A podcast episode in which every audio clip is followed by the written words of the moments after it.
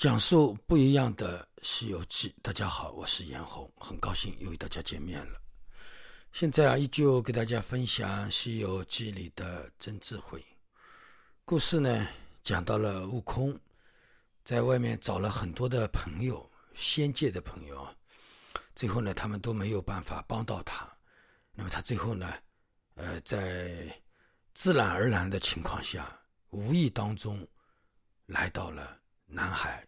观音菩萨的地方，但是呢，观音菩萨就知道悟空啊，他在这个地方肯定会遇到麻烦。那当然，这个是观音菩萨对悟空的一个观察。那么，观音菩萨呢，就叫那个呃上一次降服的那个野熊精啊，呃去迎接悟空。那么，悟空到达那个地方的时候呢，野熊精就喊了啊，悟空，悟空。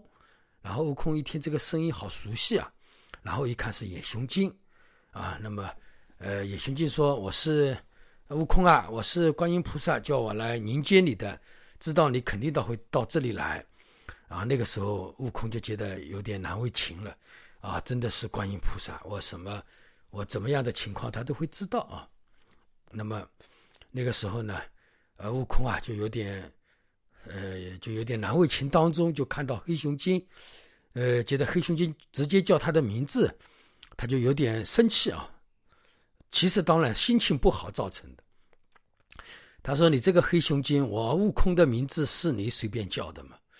你如果没有我当初，呃，给你这样一个姻缘，你哪里有福报在观音菩萨的门下，呃，在身在观音菩萨的门下身边修行啊啊？”你应该感谢我才好，啊，那么那个黑熊精呢就觉得不好意思啊，就说了一句话啊，呃，悟空啊，你是一个正人君子啊，我们君子啊不念旧恶啊，这样一说，这样一说呢，悟空也就觉得不好意思啊，好像我还记记仇了嘛，我就不是君子了，算了算了，废话少说，你就带我去见观音菩萨吧。那么悟空见到了观音菩萨，就把自己的事情来龙去脉啊。都跟观音菩萨一讲，观音菩萨说：“你这个泼猴，对吧？这个问题的究竟是什么引起的呢？还是你，呃，傲慢引起的，对吧？人家门口挂了一副对联，跟你有什么关系，对吧？呃，你偷吃了别人的，呃，人参果，对吧？你还要砸别人的古树，对吧？你遇到了正言大仙，你还不承认错误，还要耍小聪明，对吧？那最可恨的一点。”你出现了这么大的事情，对吧？不来找我，你反而去找找其他的仙界的朋友，那最后谁能帮得到你呢？对吧？最后这个事情天下人都知道，以为我观音菩萨没有把你教好，对吧？你把我的观音菩萨的面子都给丢尽了啊！那么悟空一想，是的啊，整个过程是好像我每一件事情都没有用智慧去应对，都是用我用我的聪明心去应对。那么，悟空就说：“那怎么办？那菩萨，那你总要出山帮我去解决啊。”那么观音菩萨说：“那也没办法呀，我也只能给你跑一趟了啊！你这个猴子，你想想看，真言大仙，我见他还要给他三分面子，礼让三分，对吧？你想不到，你一个小小的猴子，你还去得罪人家，你真是妄心太大了啊！”那么悟空说：“菩萨，我知错，我知错了。”我下次一定改。那么观音菩萨就带着悟空啊，就去了那个五关张。五关张呢，五关张的张主正言大仙看到观音菩萨一来啊，他就显得有点不好意思了，有点难为情了。呃，觉得哎呀，观音菩萨怎么这么小的事情，把你这位大菩萨给打扰了呢？还让你亲自跑一趟？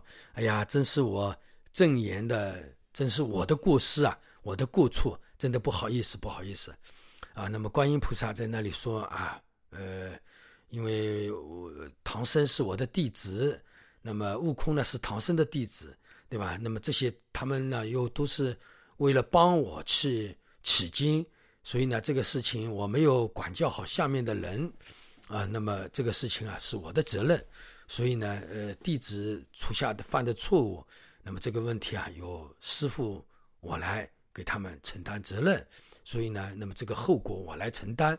那么这棵树呢由我来呃帮助救活，那这棵树起死回生啊。那么正言大仙说：“那好好好，太感谢菩萨了。”那么那个时候呢，观音菩萨拿出呃那个呃观音瓶，观音瓶里的那个观音水，呃拿出那个呃杨柳枝，在悟空手上画了一个符，那么交给了悟空，叫悟空放到那个呃古树的那个根部，那么念了一个咒语，那么那个水就出来了。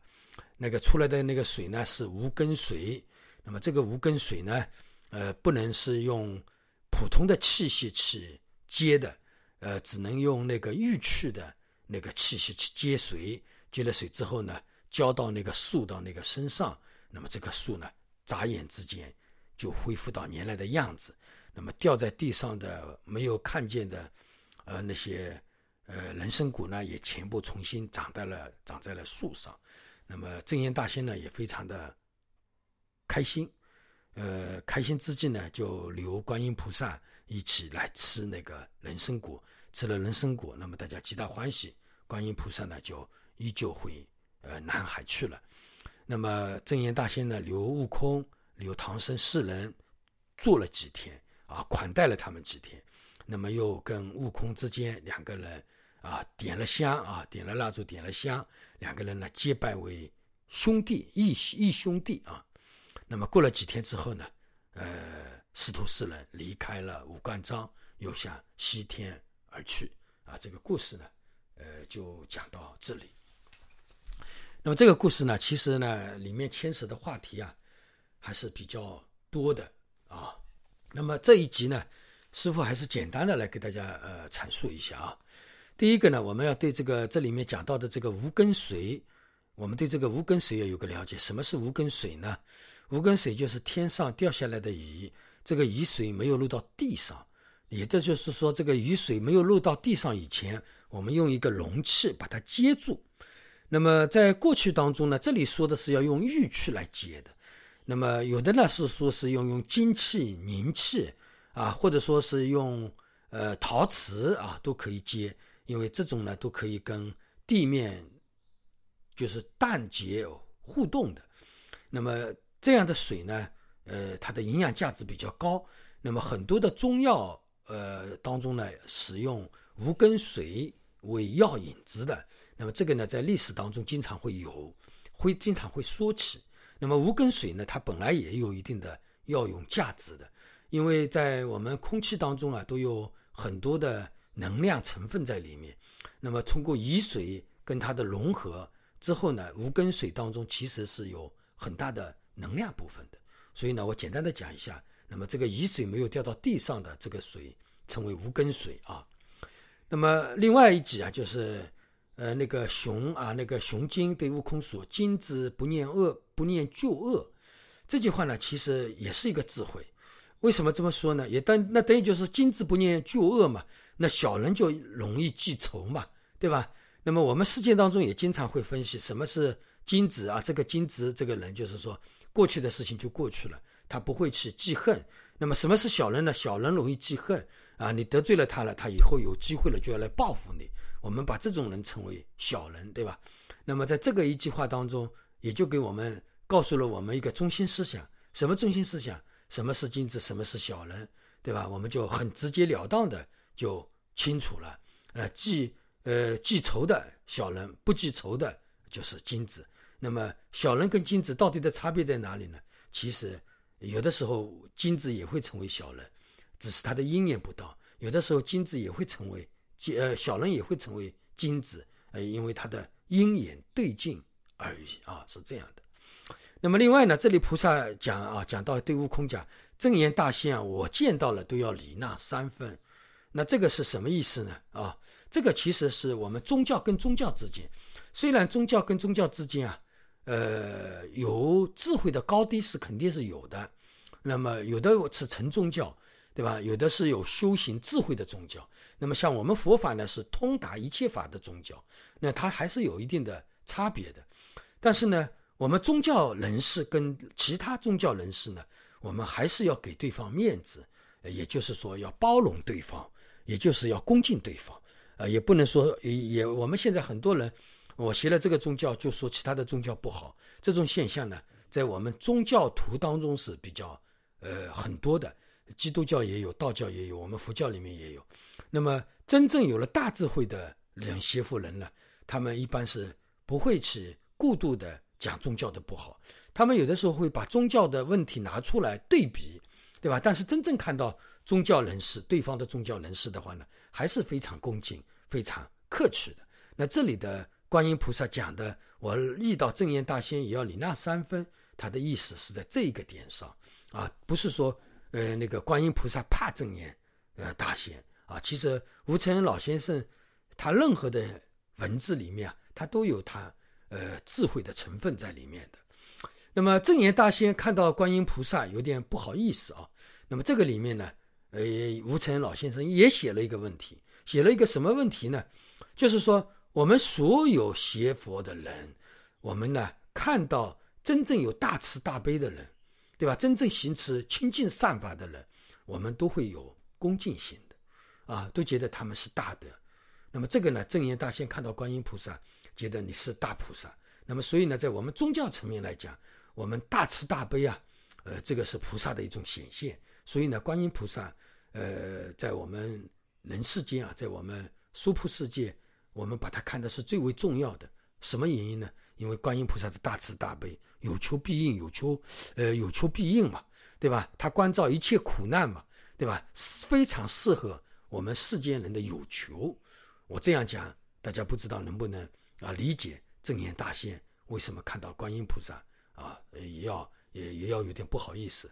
那么观音菩萨为什么成为道教里面的一个菩萨，同样也是我们佛教里面的菩萨？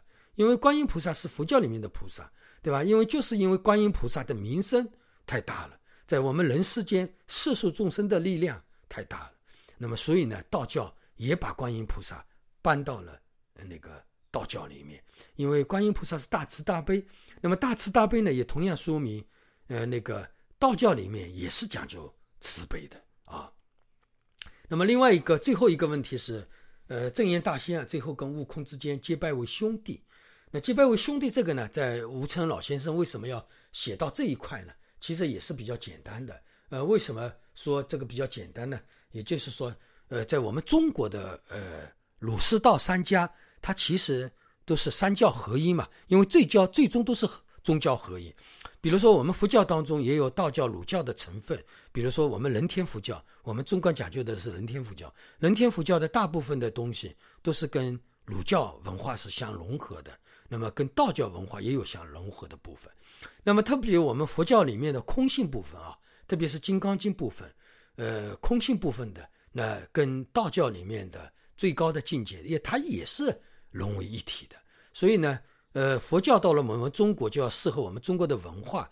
那么开始儒教、道教、佛教呢，都是相互排斥的啊。我说你的故事，你说我的故事，在过去当中，皇帝经常主持。就是道教跟佛教呃之间的争论啊，看看到底哪家的呃呃学问，哪家的智慧更加的殊胜，更加的究竟，经常会出现这样的情况。但是呢，后来发现，呃，道教、儒教跟佛教之间不能相互排斥，它而且应该要融为一体。那么这个呢，也就是说，在这个当中，正言大仙跟悟空之间的结结拜为兄弟，那这个呢，也就。表明了吴承恩老先生把我们三教融为一体，也就讲到了这个故事当中，好吧？那么这一集啊，师傅就给大家分享到这里，祝大家吉祥如意。